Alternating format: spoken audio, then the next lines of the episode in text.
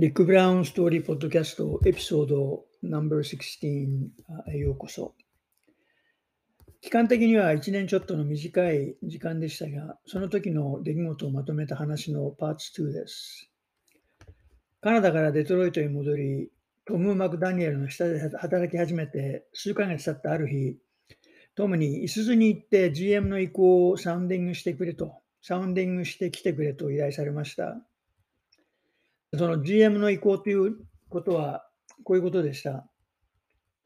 70年代の初代に GM は5つの株を大体34%ぐらい所持していました。そして、その後、僕が日本へ赴任した1999年の後半には49%とほぼいすずの株の半分を所有していました。その間にはいろんなことがあり、GM の何人かが S の内部でアドバイザー的な役割も果たしていました。株主としての存在だけではなく、いすずと GM の間には多くの事業提携があり、例えば、シボレーバッジで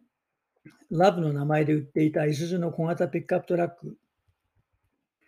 またアメリカでの燃費規制が厳しくなると、1981年の前半には、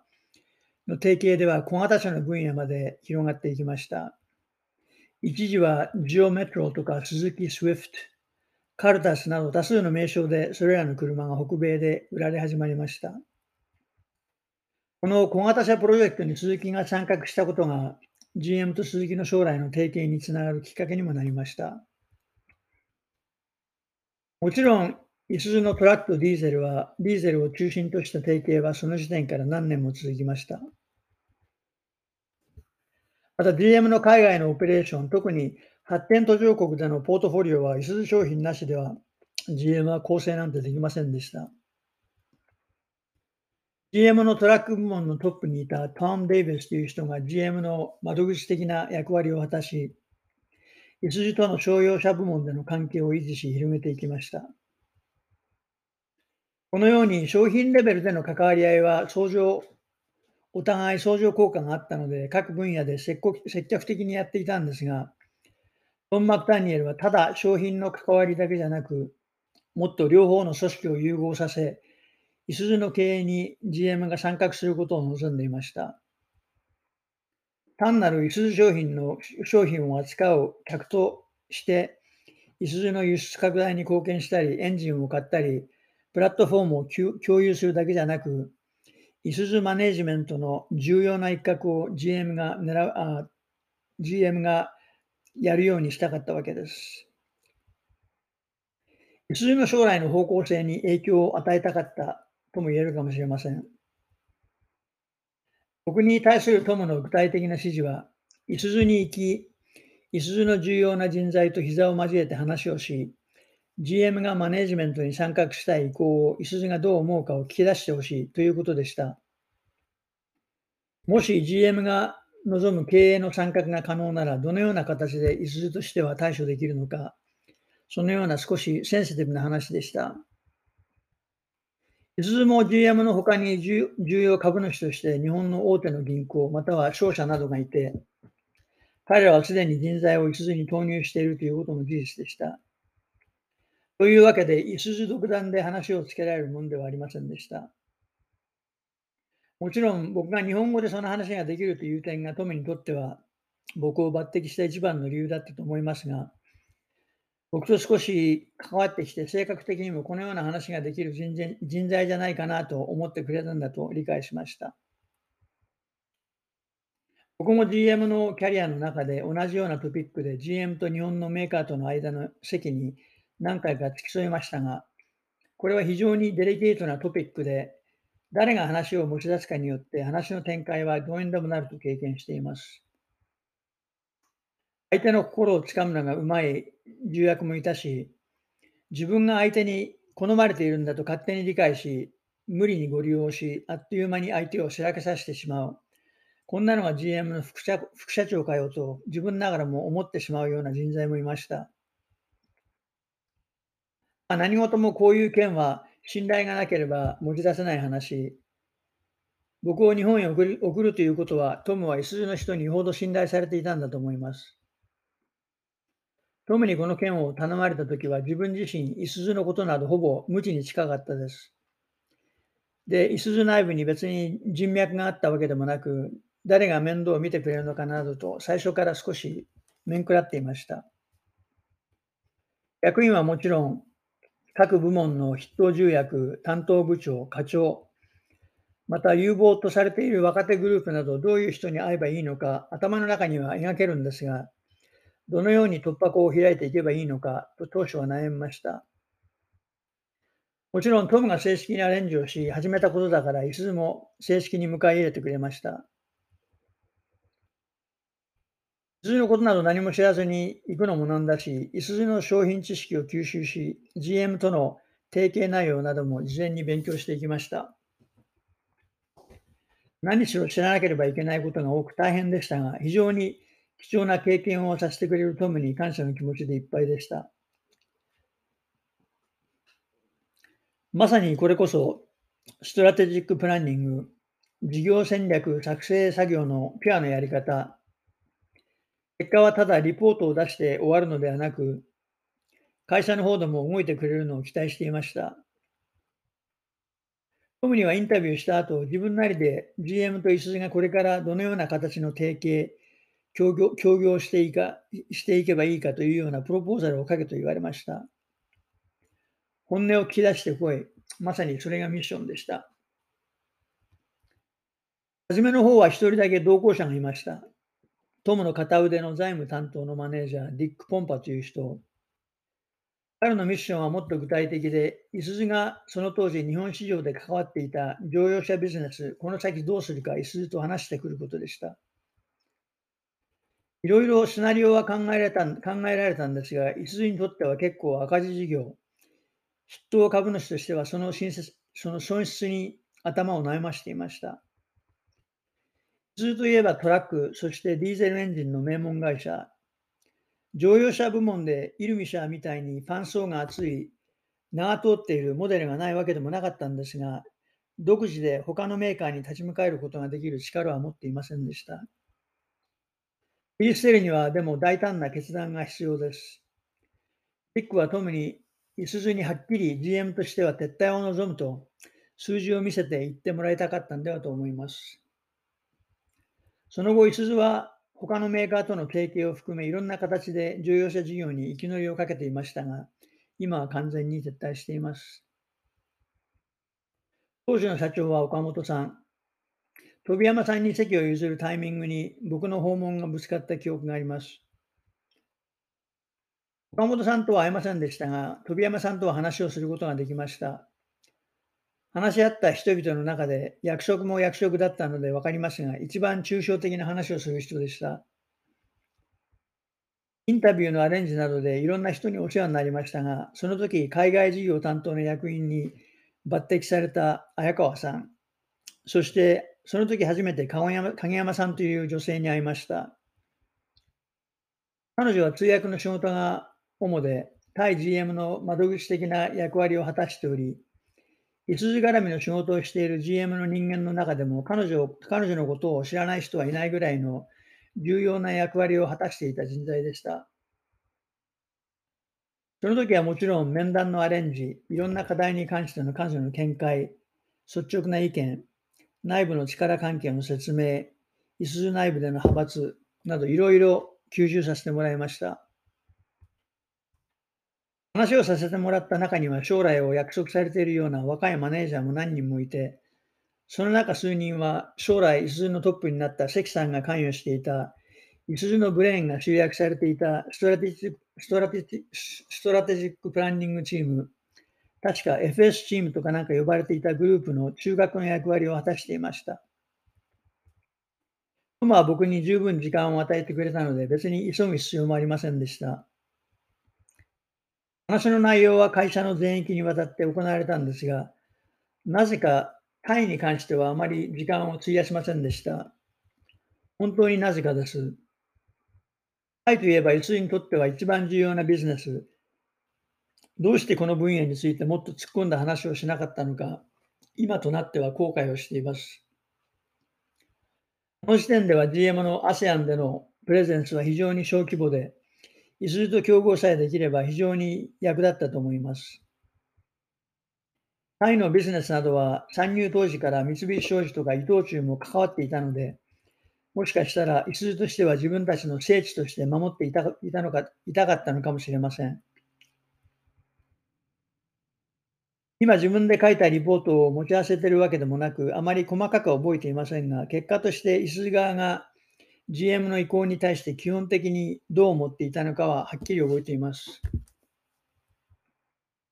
基本的には強力な反 GM 派は一人もいなかったです。皆 GM がいすゞのパートナーであることを好意的に思っていました。自分も長年 GM でやってると思うんですが、GM はフォルクスワーゲンなどなどとは違って、他のパートナーを非常に大切に扱います。寛容で寛大、課題すぎると思ったことも何度もありました。相手に物事を強制したこともなく、常にウィンウィンを掲げてお付き合いをしていきました。GM にとっては、いすゞは良きビジネスパートナーであり、いすゞの一部として経営に参画することを純粋に望んでいました。その反面、いすゞ側は GM のことを信頼できるパートナー、大切なお客様として見ていました。いすゞと GM の関係の歴史の中では、GM がいすゞを金銭的に休養したことは何度もありましたが、でも、いすゞが長い間存続するには、いすゞにとって GM に長い間安定した客になってもらうことが第一、銀行の役割を果たしてもらうことではありませんでした。GM といすゞの事業内容はディーゼルエンジンからトラックまでほとんどいすゞの商品が中心でした。海外でも GM はいすゞの商品がなければやっていけない市場が有数ありました。僕がインタビューなどやっていた時では、GM は独自のディーゼルエンジンを抱えていたわけでもなく、いすゞのトラックは GM のトラック事業を保管していました。ですので確かにウィンウィン関係と言えたかもしれません。GM にもトラック部門があったんですが、商品開発とか先端技術などに関しては、いすゞにあまり提供するものはありませんでした。その代わり GM がいすゞに対して一番効果的に交換できたのが、貢献できたのが販売拠点の提供でした。GM の広大な販売ネットワークをフルに活躍し、販路を広げる。それが S のトラックビジネスにとって一番大切な相乗効果でした。GM の役員が S に入り込み、経営に参画するということは別の話で、いすゞはそのことをあまり望んでいませんでした。特に直接事業に関わる分野では。いすゞのナンバー2として GM の幹部が一人いたんですが、それはあくまでも抽象的な役職で、筆頭株主の特典でもありました。常にチェックされるのをよく思っていなかったし、会社として独立性をどこまでも維持をする。これがお互いの関係の要の定義でした。普通の中には何人か GM の人間が職にもついていました。その中の一人が財務。彼は非常に細かい人間で、いすゞがやってることを GM の財務の本部に報告することを宿命として抱えるような仕事のやり方をしていました。いすゞの人に言わせてみれば、弁当箱の隅々までお箸でつつくような仕事のやり方でした。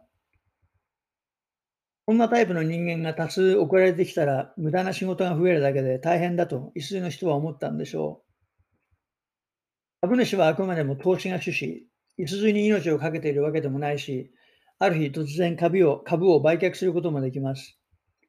でも、いすゞはいすゞ、行き先は他にどこもありません。ある日何が起きるかもしれません。いすゞのある役員が僕に言ったことを今でも覚えています。彼は、もし GM がいすゞの経営に参加したいというなら、この方程式を考えてくださいと。もしいすゞの売り上げの60%が定期的に GM から来たもんなら、GM は数の株を60%所有しても誰も文句は言わないと。明白なルールだなと思いました。何年か後、鈴木の治会長も同じようなことを言ったのを思い出します。で、最後に、いすゞの立場を要約すればこういうことです。いすゞは独立性をあくまでも維持する。いすゞにとって GM のビジネスはなくてならぬもの、うまくバランスしていかなければいけないんですが、どちらかというと、独立性を妥協してまでも定期的に GM に物を買ってもらうということをいすゞはしなかったと思います。それがまして交換条件だったら、独立性の以上をいすゞは取っていたでしょう。出来上がったリポートのスタイルはインタビューをもとにして書いた文章だったので、誰が何を言ったかを明白にした会話ベースにしました。必要ならコメントを足すという感じで。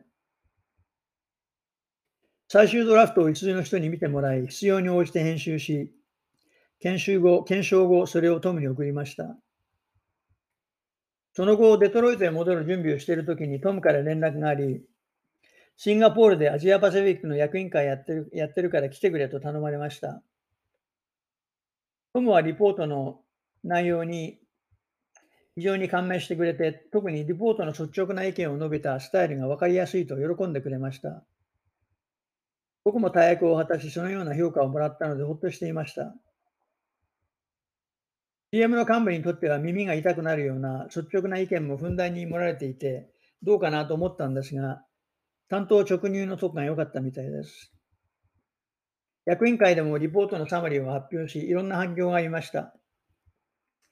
特に各地で事業を引っ張っている GM の海外幹部にしてみれば、いすゞは彼らが売っている商品の提供元、いろんな地域では、いすゞも GM と同様にお互いのブランドで参画していました。GM のみんなが望んでいたのは、いすゞの商品を GM のブランドで売ること。いすゞももちろん自分たちのディーラーを守る必要があったので、全部 GM に渡すわけにもいかない。でも、融通を利かしてできるだけ多くのモデルを GM のハンドに乗せてもらう。それが彼らの願望でした。GM は長年アジアでビジネスをやってきたんですが、あの時点ではあの時点では地面に足を落として何があろうと長年やってきたとは言えなかったです。参入と撤退の繰り返しの歴史でした。それに比較すると、イスのビジネスはもっと深く地元に浸透し、いい時も悪い時もお互いかばい合って事業を広げてきていました。イスにとっても非常に困難な判断を強いられるケースがたくさんありました。カナダから移ってきた今回は典型的なスタッフの管理業だったんですが、このイスズプロジェクトをやらせてもらったことがこの期間のハイライトでした。デトロイトに戻った後はパフォーマンスレポートの作成などまた単純な業務に戻りました。である日トムが会議を設定し、ジャック・スミスを招待し、僕の書いた S リポートをご披露しました。今でも覚えているのが、僕らのオフィスがある階に降りてきて、その部屋に入ってジャックが一番最初に言ったことは、なんで俺はここにいるのか。でも、椅子の話に細かく入っていくと、椅子の重要性が彼にもだんだん分かっていき、最後には会議に参画できたことを感謝し、もう少し椅子とうまく向き合っていかなければいけないと言って部屋を去っていきました。典型的なボスの発言、別にこの会議があったから、椅子関連に何かが何かが起きたということはあまり記憶にありません。それからしばらく経って、また思いもやらないことが始まりました。ある日、トムに呼ばれ、彼のオフィスに行くと、彼が、戸村そうだから電話があり、ドイツのプロジェクトに参画しないかというお誘いがあったと伝えられました。その時点では、デトロイトに戻ってまだ1年近く、